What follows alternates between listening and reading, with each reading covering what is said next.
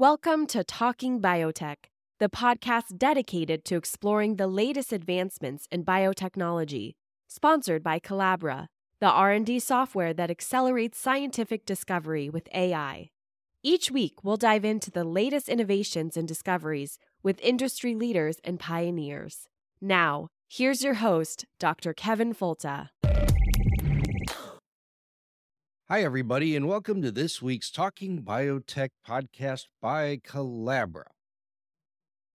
Now, 20 years ago, I moved to Gainesville, Florida, and the beer scene here was a disaster. I came from Madison, Wisconsin, and you had all these great microbreweries, and you could even buy a pitcher of Capital beer and drink it behind the student union out on Lake Mendota and watch a band or whatever. I mean, it was a fantastic place to spend some time of my scientific career. When I came to Gainesville, it, it, was like being in shock because you'd go out to dinner and you'd say, What beer do you have? They say, Oh, we got everything. We got Bud Light, Miller Lite, Coors Light, Miller, Coors, Budweiser. And if you're fancy, we got Budweiser Amberbach or Michelob Amberbach. So pretty thin choices.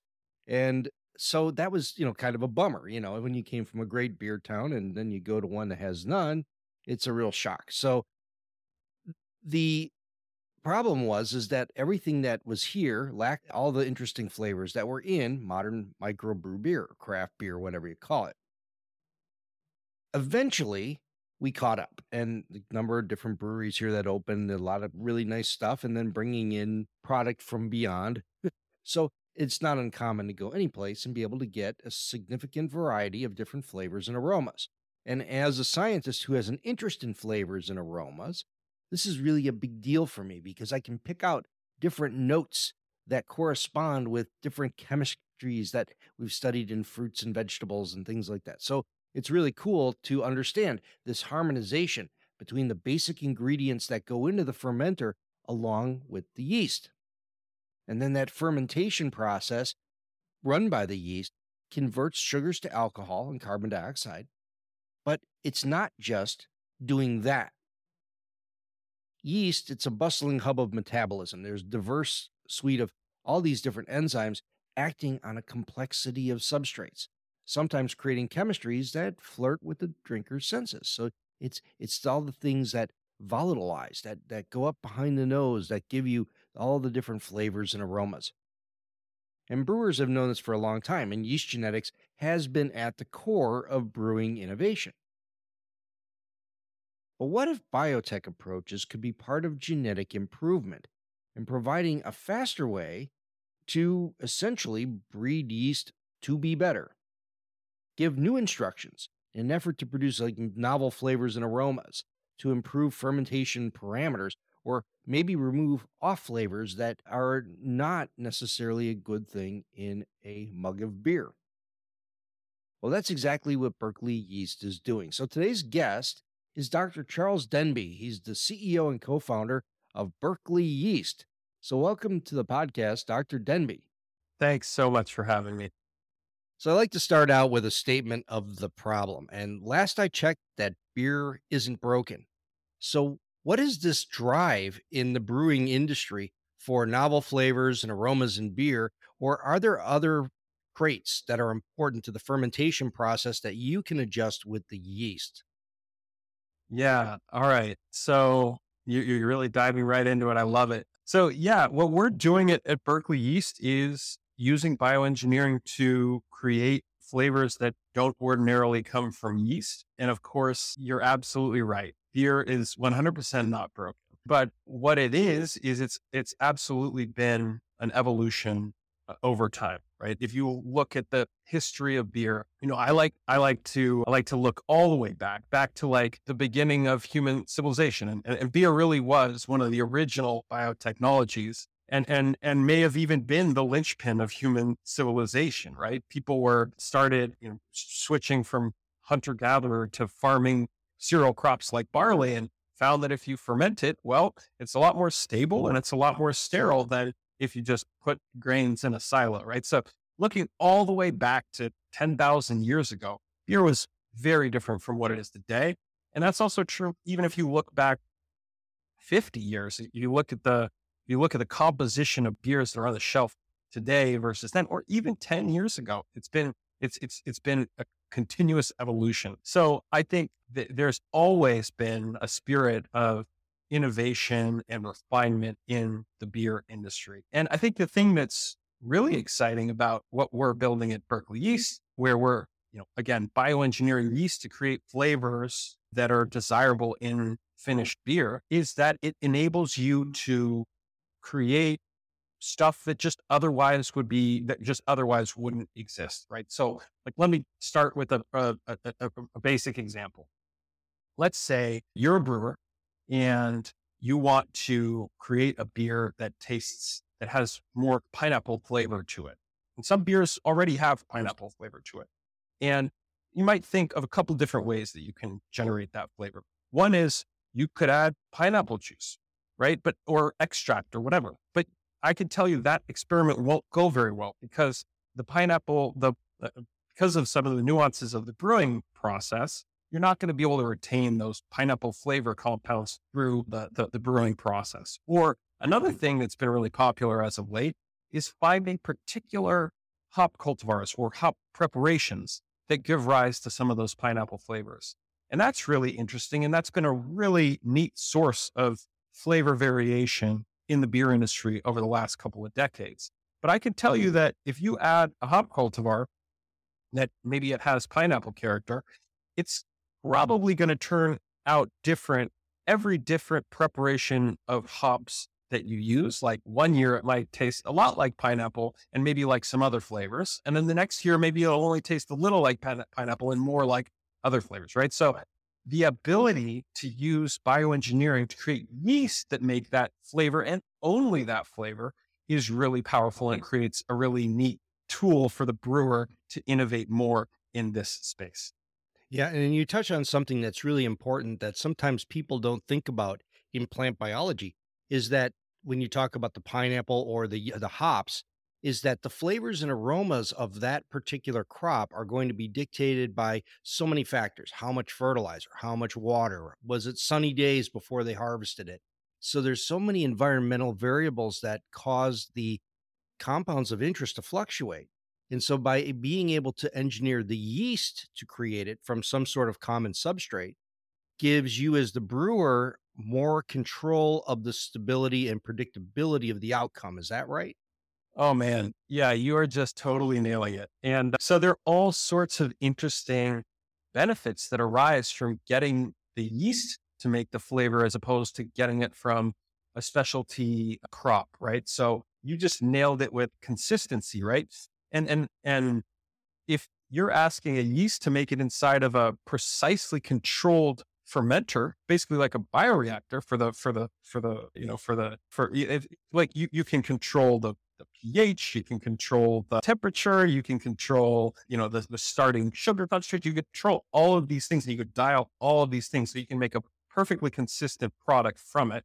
But then there are other interesting dynamics here too. Like, let's say you're a brewer and you make a recipe that you absolutely love. It turns out to have this like awesome, again, pineapple aroma to it that you just love and you're and then you're thinking okay well and maybe you maybe even you, you win a gold medal with it and it's generally loved you know beloved by your customers.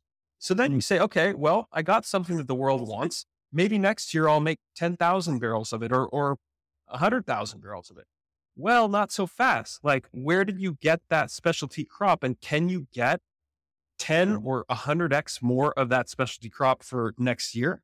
That's going to be really hard and oftentimes in order to get let's say you're doing it through a fruit, you might have to go talk to a farmer or, or a hop cultivar, for example. You might have to go talk to a farmer and say, hey, can you plant 10 or 100 times more of this crop? And, and they might say to you, okay, sure, but like you're going to have to commit to buying all of it over the next five to 10 years. And so it just makes the process of sourcing ingredients much less dynamic if you have to rely on these long agricultural cycles. Whereas if you're getting it from the yeast, not only can you ensure the consistency, you can make sure that you can scale your products up and down, you know, pretty much instantaneously. Oh, very good. And and so let's talk a little bit about flavors and aromas. So we talked about pineapple, for instance, and when we think about pineapple as somebody who works with flavors and aromas, myself, like we work on the genetics of flavor and aroma, and there are certain compounds that when you put them together, so these are volatile compounds that when you put this stuff in your mouth, the warmth of your mouth blows this stuff up behind your nose. You have olfaction that puts together a picture in your brain of what this compound or what this food is, what are its chemical constituents. And so when we're talking about something like pineapple, there's a whole bunch of other, well, a whole bunch of different compounds that are responsible for pineapple flavor that come together as kind of an orchestra that give you that give your brain that picture of pineapple. So is really that what the yeast is emulating? That you have yeast that can produce these compounds that are mimics of naturally occurring compounds that give the brain the picture of fruit without the fruit actually being there. That is exactly right. Yeah. And and so you're you're absolutely right. The primary determinant of pineapple flavor we found in mm-hmm. our hands to be an ester called ethyl hexanoate. It's actually, but you're absolutely right. It is an orchestra and, you know, the the sort of the neurons that are firing is like you know playing a note like having having that orchestra play play a different note i couldn't i love that analogy and so yes the yeast is creating those that same note like that same composition of flavor compounds and it's hitting your neurons the exact same way that cutting into a freshly grown or like a mm-hmm. freshly cut pineapple would, would, would stimulate those same neurons. Yeah, this is really cool stuff. So, are there yeast that just naturally do this? They do, just by virtue of the enzymes they produce, produce that ethyl hexanoate, or well, I guess we'll talk about the bioengineering later. But are there naturally occurring yeast that create these compounds because people selected them because they like that flavor? Yes, that is a really a really in, insightful comment. Absolutely, the domestication of yeast has selected for yeast that produce really desirable flavors, but that can only take you so far in comparison to what is possible using bioengineering. Like, let me to to, to use this example of that of, of ethyl hexanoate or the enzyme. So you're right that there are enzymes in yeast that are capable of creating that compound. The thing that's interesting though is that if you're just using sort of the, the general tools of, of sort of domestication, which is more or less allowing for random mutations to occur in the genome of these growing yeast strains and then selecting the one that you like the most, there's only mm. so so far you're going to be able to get with that. And it's going to take you know, decades and decades, if not centuries, to mm-hmm. select a flavor profile that you really, really love. Okay. And so what we're able to do with bioengineering, which I think is, well, i I can get further into this, but what I think is really interesting is we're able to insert enzyme, the genes that code for enzymes into the genome of, of any yeast strain such that they will specifically produce that ethyl hexanoate and not some of the other compounds that might happen when you're just randomly mutagenizing the yeast during a domestication process. So it's it's it's extremely precise and also allows you to dial in the exact level of that compound that you want pretty quickly, right? So if you want, if you say, oh, I really like this yeast strain, it has this pineapple note. Well, do you want to toggle it up a little bit. Maybe you want five times more. Maybe you want to toggle it down. Maybe you only want 50% of it. Well, the, the tools that you have using bioengineering allow you to do that pretty quick. That's really cool. But you, you talked about yeast domestication. How different are the yeasts that are used in brewing or in winemaking than the ones that occur naturally? Just like the ones that are sitting on the grapes out in the vineyard or the ones that are on the barley what what is the how much has domestication played a role in modern brewing yeast?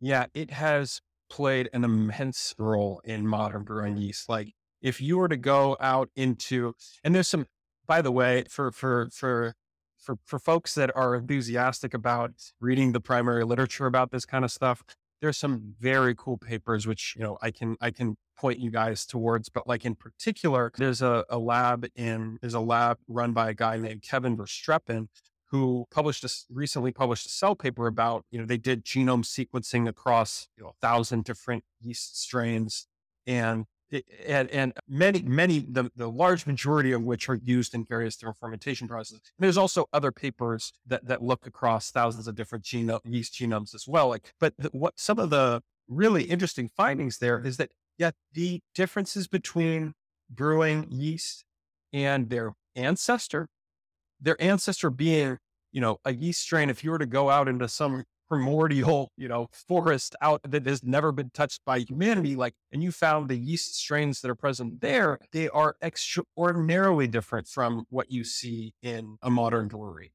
And like, just to give you a set, like a probably the clearest example of this is that brewing yeast are really good at consuming the sugars, the fermentable sugars in barley, like glucose, maltose, especially, and maltodextrose, another one of the fermentable sugars. If you were to go take that ancestral yeast strain from which it, it arose, it wouldn't be able to it wouldn't be able to consume that maltose. And and and that has been an evolution over time. And you, you can actually see these large genetic rearrangements in the genome of brewing yeast that are unique from either the ancestor and also unique from some of these other strains, like these wine yeast strains. And what you know, the brewer's yeast are really good at fermenting maltose because that's a rich sugar source in, in barley. And then wine yeast are much better at fermenting fructose. And they're also very good at fermenting glucose, right? But fructose is unique to, you know, wine fermentation com- compared with brewing, right? So the most obvious place you'll see it is in their sugar com- consumption capacities, but there are other more subtle ways that you see very major differences. One other really interesting kind of noteworthy is that wine yeast have two copies of their genome, right? They're called diploids, similar to humans, right? We have two copies of our genome. Whereas a common industrial brewing yeast is is is is typically highly polyploid. Oftentimes there are four copies of their genome, and oftentimes there there are large, you know, sort of chunks of their genome that are either missing in one or two or three copies, and sometimes they are amplified and present in many more copies. So ton of genetic variation between these yeast strains, and, and they've been massively impacted by by you know inner by by you know human use in, in fermented beverages. Yeah, so there, so I didn't know that about the ploidy differences. That's really cool. So so basically, when you take yeast and you domesticate it for either say bread, wine, or beer, you're basically taking the wolf of the microbial Saccharomyces cerevisiae exactly. world oh, and domesticating it into dachshunds and and and pit bulls, right? Exactly. You you're nailing it.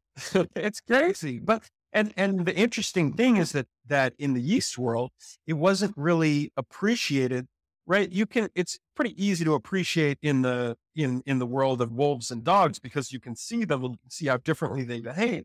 But in the yeast world, it, this picture only got clearer when we have these wide sort of sampling of different genomes for different industrial yeasts that are servicing different industrial purposes. So the last 10 years has been a rip, like, especially since kind of the advent of large genome sequencing efforts, it's been really interesting to see just how domesticated these different yeast strains have become.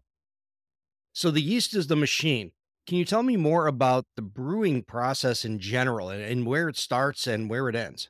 The brewing process is really pretty simple from a conceptual standpoint right? You start, it's just four ingredients and water, barley, yeast, and hops. And you start like, you know, barley growing in a field. You harvest the barley, you, you kiln it, which is basically you're drying it out. And then at the brewery, you're adding that kiln barley to water, warm water, hot, hot water. And that's called mashing.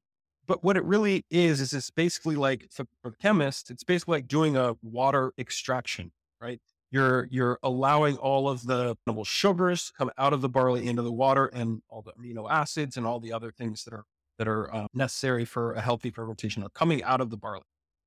Then you cool down that liquid, and then you add yeast to that liquid. And like I said, it's rich with fermentable sugar, so the yeast convert those sugars into ethanol and a whole host of other compounds. And that process usually takes about mm, four to seven days. And finally, during different parts of this process, you might add hop at different time points. So if you add hops during the, the mash or that sort of water extraction step, then you'll get a lot, you'll extract a lot of the sort of bitter compounds that give rise to the bitter flavor you're most associated with really hoppy IPAs, for example. And then if you add hops later, like after most of the sugars have been fermented, for example, then you get much more flavor compounds extracted from those hops. So the upshot is that when you think about where uh, where all these chemicals that like okay, so beer is this massively like has a massively complex chemical composition. And when you think about where all of these different chemicals are coming from, many of them are, are starting with coming from the barley and then they're being transformed by the yeast. Like, for example, the fermentable sugars are being transformed into ethanol and, and all a, a whole suite of different flavor compounds. And then different chemical compounds are being extracted from the hops as well. And so that's what gives rise to this super complex finished beverage that, that, that you and I enjoy. That's good. So, what are some of the most important secondary metabolites, like some of the compounds that really give beer distinction? Oh, man. I love that question. So, I think we already mentioned this class of compounds called esters. And just to kind of give you a sense for how esters can drive different flavors, let's say I put a course and a Budweiser in front of you on a table. Maybe the average drinker would say, you know what, I think these taste pretty darn similar. But what you would notice is that the Coors beer has more of like a pear or a fresh cut apple flavor and aroma, whereas the Budweiser is going to have more of that banana flavor and aroma. And those compounds come from different esters. And so esters are massively, and uh, as we got into mm-hmm. earlier, a different ester gives rise to pineapple flavor, and yet a different ester might give rise to more of a tutti fruity flavor. So esters do are, have an enormous potential to flavor in beer. Other classes of compounds that are really interesting are terpenes, which I know as a as a as a as a, as a plant flavor chemist you know all about. Like for example, linalool and mm-hmm. geraniol are known to be some of the primary flavor determinants in certain cultivars of hops. So terpenes are also really important. And and and and the list goes on, right? There are lactones that drive stone fruit aroma. Um, and there are thiol compounds that drive sort of tropical fruit aroma, just to name a few. Yeah, that's really interesting. Linalool is the one from Fruit Loop cereal. So when people think about Fruit Loop, so when you're thinking about this idea of this aroma orchestra, this chemical orchestra that creates aroma, linalool in Fruit Loops, you would never think about being an important con- component of beer, but it's just one that you don't really perceive it in terms of picking it out of the orchestra, but it's there. And if it's missing, you would notice.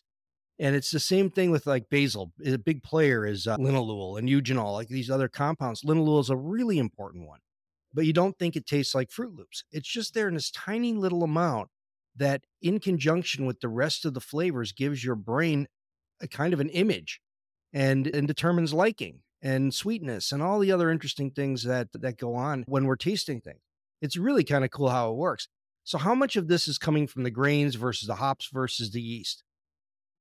Yeah, okay. So it that definitely depends on the style of beer that you're making. There are some I, I'll say generally speaking, the grains have a pretty major impact and the yeast also has a very major impact. One of the things, not to not to digress too far here, but like one of the things that I find really interesting, just to like, just to kind of gain a quick appreciation for this the process that yeast is doing in terms of changing the molecular composition of its substrate. I mm-hmm. like to remember that with bread fermentation, if you have bread fermentation, similar similar to beer making, is it starts with a cereal wheat being the cereal crop and water, and then the yeast ferments it. And, and more specifically, the, the wheat is processed into flour, right? So you have flour and water. The thing that I find really amazing is that if you have flour and water and you try and survive off it, you, you won't survive for very long. But if you ferment the, the flour and water into bread, now all of a sudden you can survive, you know, practically indefinitely. And that just goes to show just how complex the set of biotransformation events is when, you know, when red is being fermented. And the same is actually true in the beer making process. People don't appreciate this as much in, you know, in, in, in, in current times, but like yeast is beer is also like an amazing source of nutrition. This was way more appreciated like a century ago. Now I think the fact that people typically drink beer for a combination of the flavor, quality, and kind of euphoric sense that you get from consuming alcohol, people kind of forget about all the, the, the nutritional value associated with beer. Okay. But that's all to say barley and then the, what yeast is doing to that barley are the biggest drivers. And then what's also interesting is that there are new, especially, well, there are different styles of beer where the flavor and aroma are, are dominated by the flavor of hops. Nowhere is this more clear by of modern IPAs where a lot of hop material is going into them and the flavors that you get from them are dominated by hops. And you might, you might be thinking about very sort of vegetal, fruity, juicy, floral, all those flavors and aromas can, can be, can be, can be get from hops. And then yet still there are styles of beer that leverage fruit during during the process, and and those those flavors are being driven again by that by that other specialty agricultural product. Yeah, I, I won't mention any name brands, but there's a couple IPAs out there that I really like. Or I like IPAs in general, but there's a couple out there that have something in the hops or the hops yeast combination or whatever it is, where I get kind of an off flavor, kind of almost like the socks, you know, compound and and I'm, I'm curious, you know, and it may just be me. I'm real sense. Everybody's different sensor collection and different sensitivity to, different aromatic compounds. So that's why everybody's experience is a little different. But I guess my question is, if you got yeast doing all this work with creating metabolites, how likely is it for them just to make the things you want? I mean, can you get off flavors, and how do you propose to eliminate those? Oh, yeah. That is such a great can of worms to open. Yes, enzymes tend to have different levels of specificity, meaning one enzyme may take only one substrate and make only one product. Another enzyme may take one product, one substrate and turn it into 10 different products, right? And so we absolutely see that in practice. Like one of our one of our strains that produces tropical fruit flavor during the fermentation process, a strain called Tropics. We found that when we first put that enzyme into the yeast, it produced a really desirable flavor, but also it produced an undesirable off flavor. So then hmm. what we had to do is we had to go back to the drawing board and do some protein engineering to make sure that the product that it was producing was only the desirable one and it, and very limited amount of the off the undesirable one. So that's just a really micro example of how enzymes can can be made to be more specific. But I think the other point that you're making, which is which is a really important one, is that when you're when you're getting flavor from a complex product like like hop or fruit, it has just like it has dozens, if not hundreds, of different flavor compounds that are going to affect the quality of the final product. And you can't really pick and choose which ones you get. Like maybe you get more of the good ones, but but some of the off flavors are necessarily going to be coming along for the ride. And that I think is what bioengineering of yeast such a powerful tool in delivering beers that are more enjoyable to beer drinkers. Yeah, all this is really fascinating and it really adds to the understanding and appreciation of this special kind of product. So we're speaking with Dr. Charles Denby. He's the CEO and co founder of Berkeley Yeast. This is Calabra's Talking Biotech podcast, and we'll be back in just a moment. This episode is brought to you by Calabra, the data monitoring platform designed to reveal research insights and streamline reporting across your organization. With Calabra, you'll gain a comprehensive view of your research workflows, simplifying scientific IP governance, compliance, and analysis. Visit Calabra.app to learn how you can transform your research process today. C O L A B R A dot A P P. And now we're back on Calabra's Talking Biotech podcast, and we're speaking with Dr. Charles Denby. He's the CEO and co founder of Berkeley Yeast.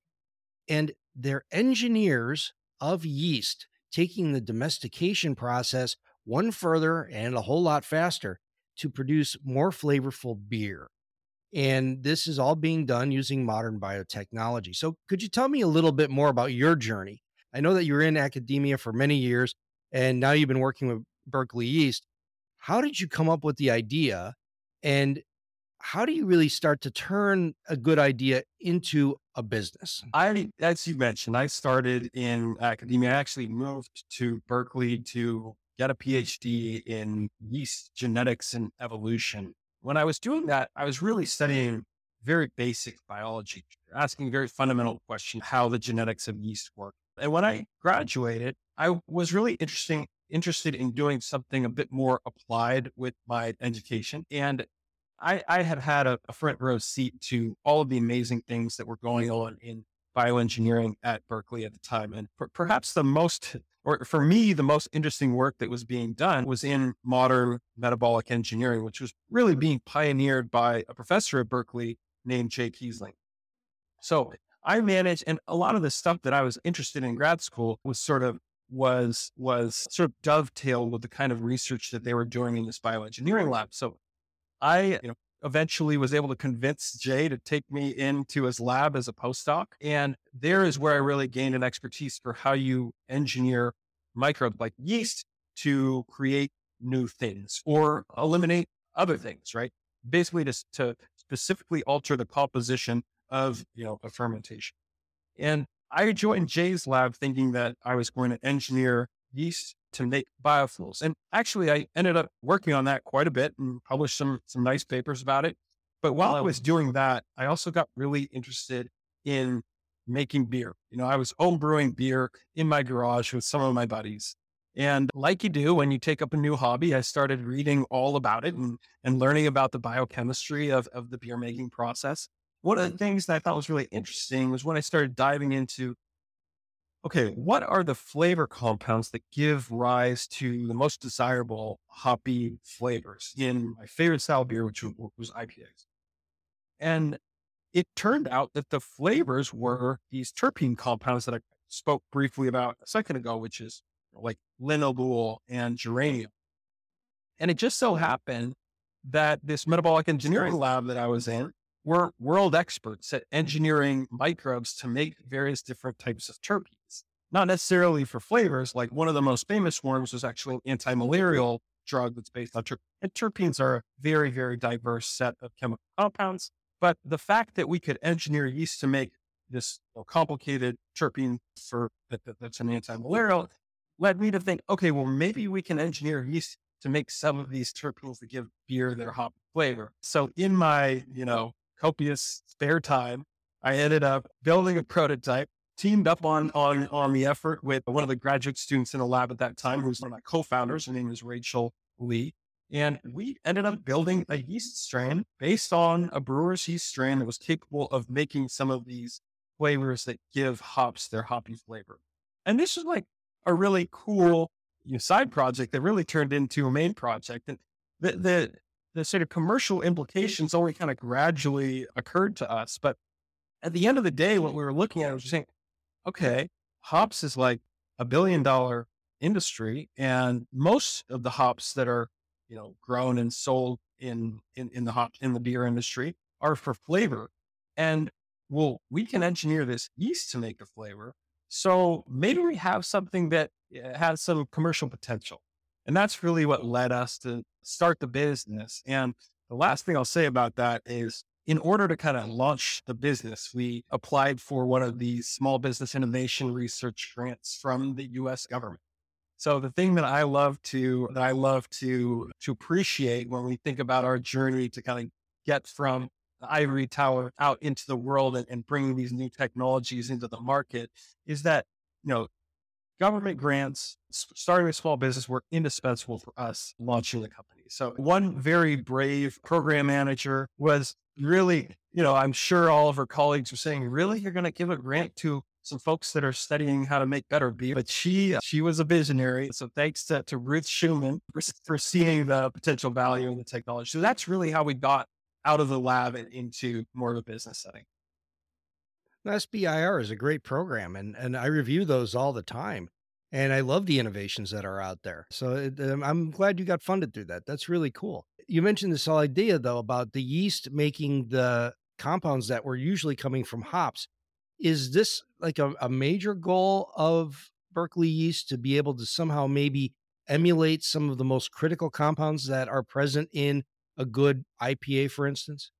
Yeah, it. I mean, it's a really excellent. It, it had been a very excellent starting point for our business, right? Because, you know, the hops has been an immense source of innovation in the brewing industry, and that's because the composition of flavor compounds that can be generated through hops and, and breeding different varietals and growing them under different conditions and has has sort of op- I think opened the eyes to the modern beer drinker about what what like what is possible like in terms of beer flavor just from these simple ingredients. And so we use that as inspiration for okay, what like what are the flavor compounds that are most desired by the beer drinker and can we engineer yeast to do it?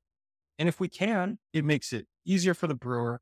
It also makes it more sustainable, right? It makes the the process if like let's just say that I mean, to be clear, I don't think in the next, you know, in in in in, in the near future, we're going to be able to replace the amazing sort of chemical complexity that comes from hops. Like that, that's always going to be a source of inspiration. It's always going to form the backbone of, of, of, of, it's one of the traditional ingredients. It's always going to form the backbone of beer. But if you can take a beer that's created with, let's say, four, and these are arbitrary numbers to, to the average listener, so I apologize, but like if if you were to take a beer that's made with four pounds of hops for every barrel of beer, and you could use yeast to create, let's say, 75% of that flavor, and then you only have to use one pound of yeast for, or uh, one pound of hops for every barrel of beer you create, then you can make an enormous impact on the sustainability of beer making process. And I'm talking about sustainability in two different senses. Like on the one hand, hops require like growing specialty crops, whether it's hops or fruit or whatever, requires a lot of natural resources in terms of water, in terms of nitrogen, in terms of energy. And but in a, in a second sense, the reality of the situation mm. is 10 years from now, 20 years from now, there's not going to be enough water to grow the amount of hops that are currently being grown, right? It's just that water is going to be needed for for drinking, for uh, you know, like for for other purposes beyond just irrigating these specialty crops. So I think as we transition to a more sustainable set of ingredients, engineered yeast is going to be a really important part of that solution. Well, it's not just the hop flavors. You also have a very strong piece of the portfolio in tropical flavors.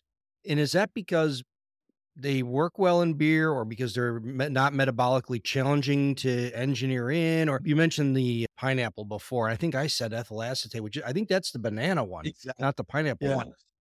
Yeah. So, so what are, so people know this because if you have a good Hefeweizen, you get lots of that good banana flavor in there, for instance but are there yeasts that are really good at making these different kinds of chemistries even the ones like i noticed guava in there too? Yeah what the reason that we went after those tropical fruit flavors and aromas is because these compounds are highly sought out in beer for various sources whether it be from literally from like a guava like a guava puree or from a hop cultivar that happens to have a lot of those flavor compounds that are reminiscent of guava and passion fruit. So we knew that that was a flavor compound that was desired by beer industry.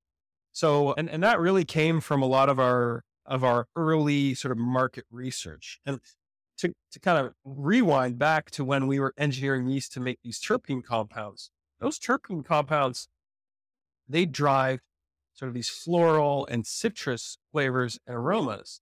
And you know, we we we uh, we put those out there and asked and, and, and got feedback from brewers. And one of the one of the questions we would ask, like, okay, obviously we asked them how do they like the beer, but then we said, okay, well, if you could use the same general idea, the same tool of engineering yeast to make any flavor compound, what would it be? And people said, try, like hundred, you know, we we did this hundreds of brewery interviews, and by far the most common response was tropical fruit flavors And you know, as a as a as a flavor chemist yourself, I'm sure. And and and again, to go back to that analogy of of the orchestra, I can't explain why humans have evolved to like you know tropical fruit flavors, but I just think that there's something about those tropical fruit flavors that strike the neurons in a way that it just is hitting that reward pathway. It that may be related to the fact that now, now I'm getting real armchair human evolutionary biology with it, but like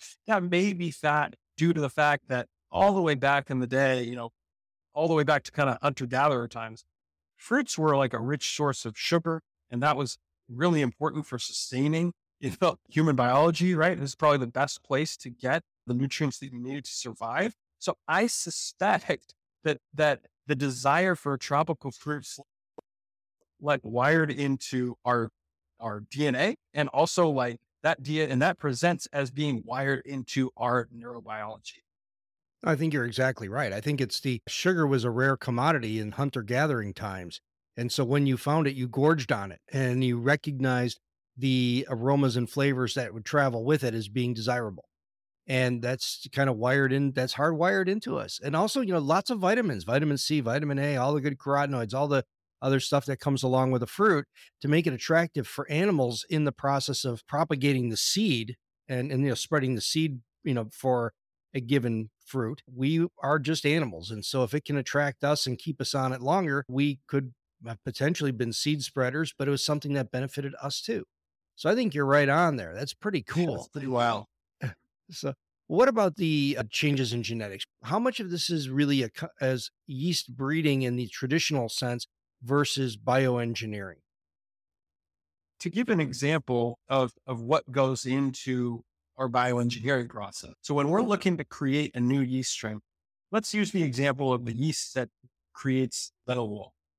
The first thing that you need to do is you need to find some set of genes that encode the new chemistries required to make that new flavor compound. So in the case of lentil wool, we know the terminals, the last step in the biosynthetic pathway is what converts the building block for a terpene into that final terpene compound. And so the first step that we needed to, to do was to figure out which enzyme we could find out in the natural world that we could put into the yeast and it would function in the way that we had wanted. And then we also found that there were two other genes in yeast metabolism that could actually drive more of the precursor to lentil wool towards that enzyme. Okay. And then the, the thing that, so that's really step one, is just identifying a set of genes that can do the thing that you want. But then what mm-hmm. happens is when you put that set of genes for the very first time into a yeast strain, what happens is, well, first of all, it may, that strain may, it may make exactly the amount of lentil wool that you want, but it might make less than you want, or it might make more than you want. And not only that, but by virtue of putting these new enzymes into the yeast, you can also potentially cause sort of collateral damage to the yeast's function, right? So if eh, so, these are the real things that make engineering a good, robust commercial strain to be a bit of a challenge. So the way that we deal with those challenges is usually we'll first of all we have ways to optimize the expression of the genes that we're expressing.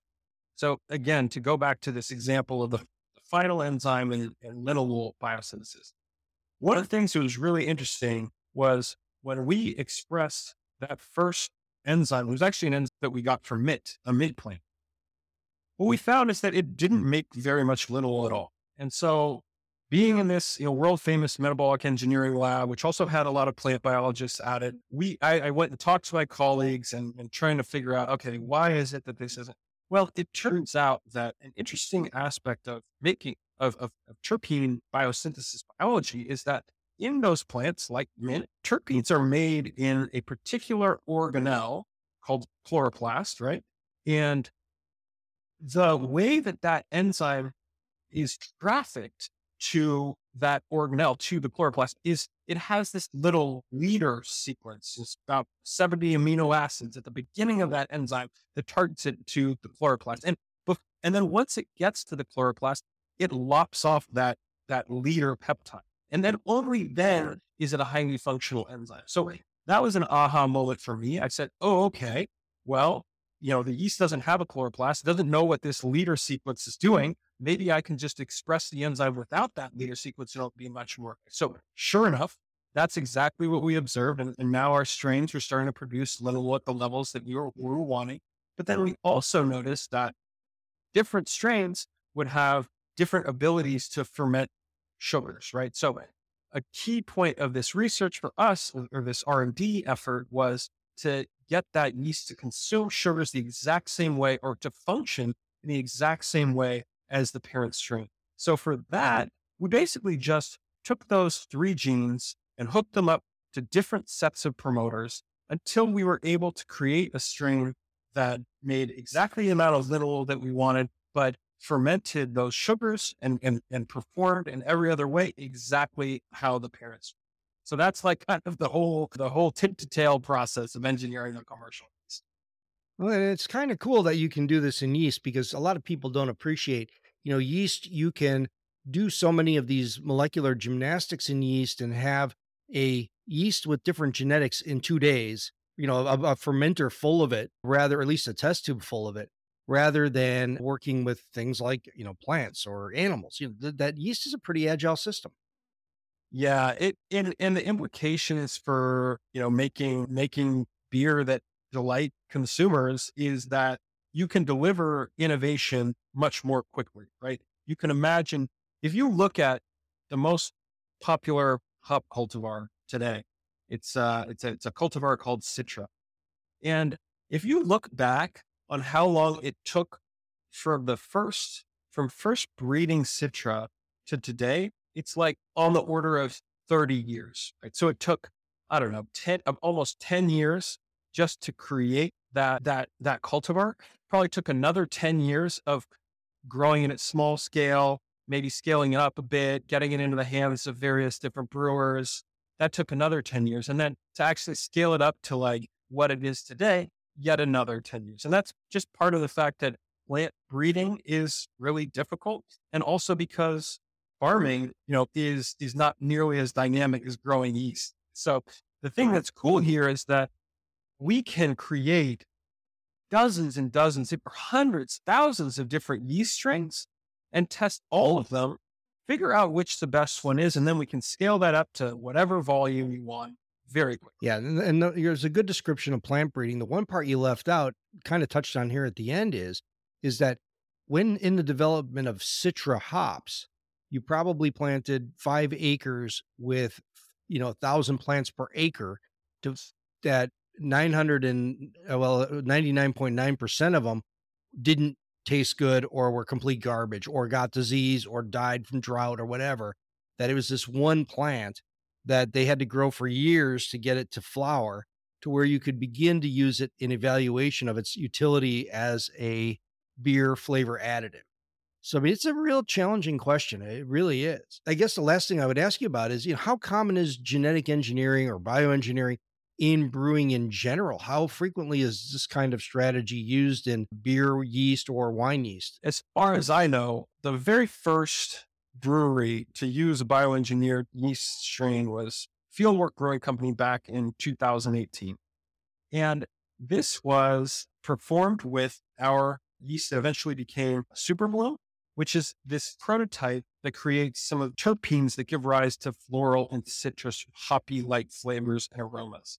And so we were delighted to find out that as soon as we got our grass certification from the FDA showing that our strain was perfectly safe, that that this brewer, guy named Alex Tweet at, at Fieldwork, was very happy to take it for a test and he created a, from that that was just spectacular. It was, it was I felt like, it, at least in my circle, it was talk of the town for a little while. This idea that you could use that you could use bioengineering to create more flavorful beers.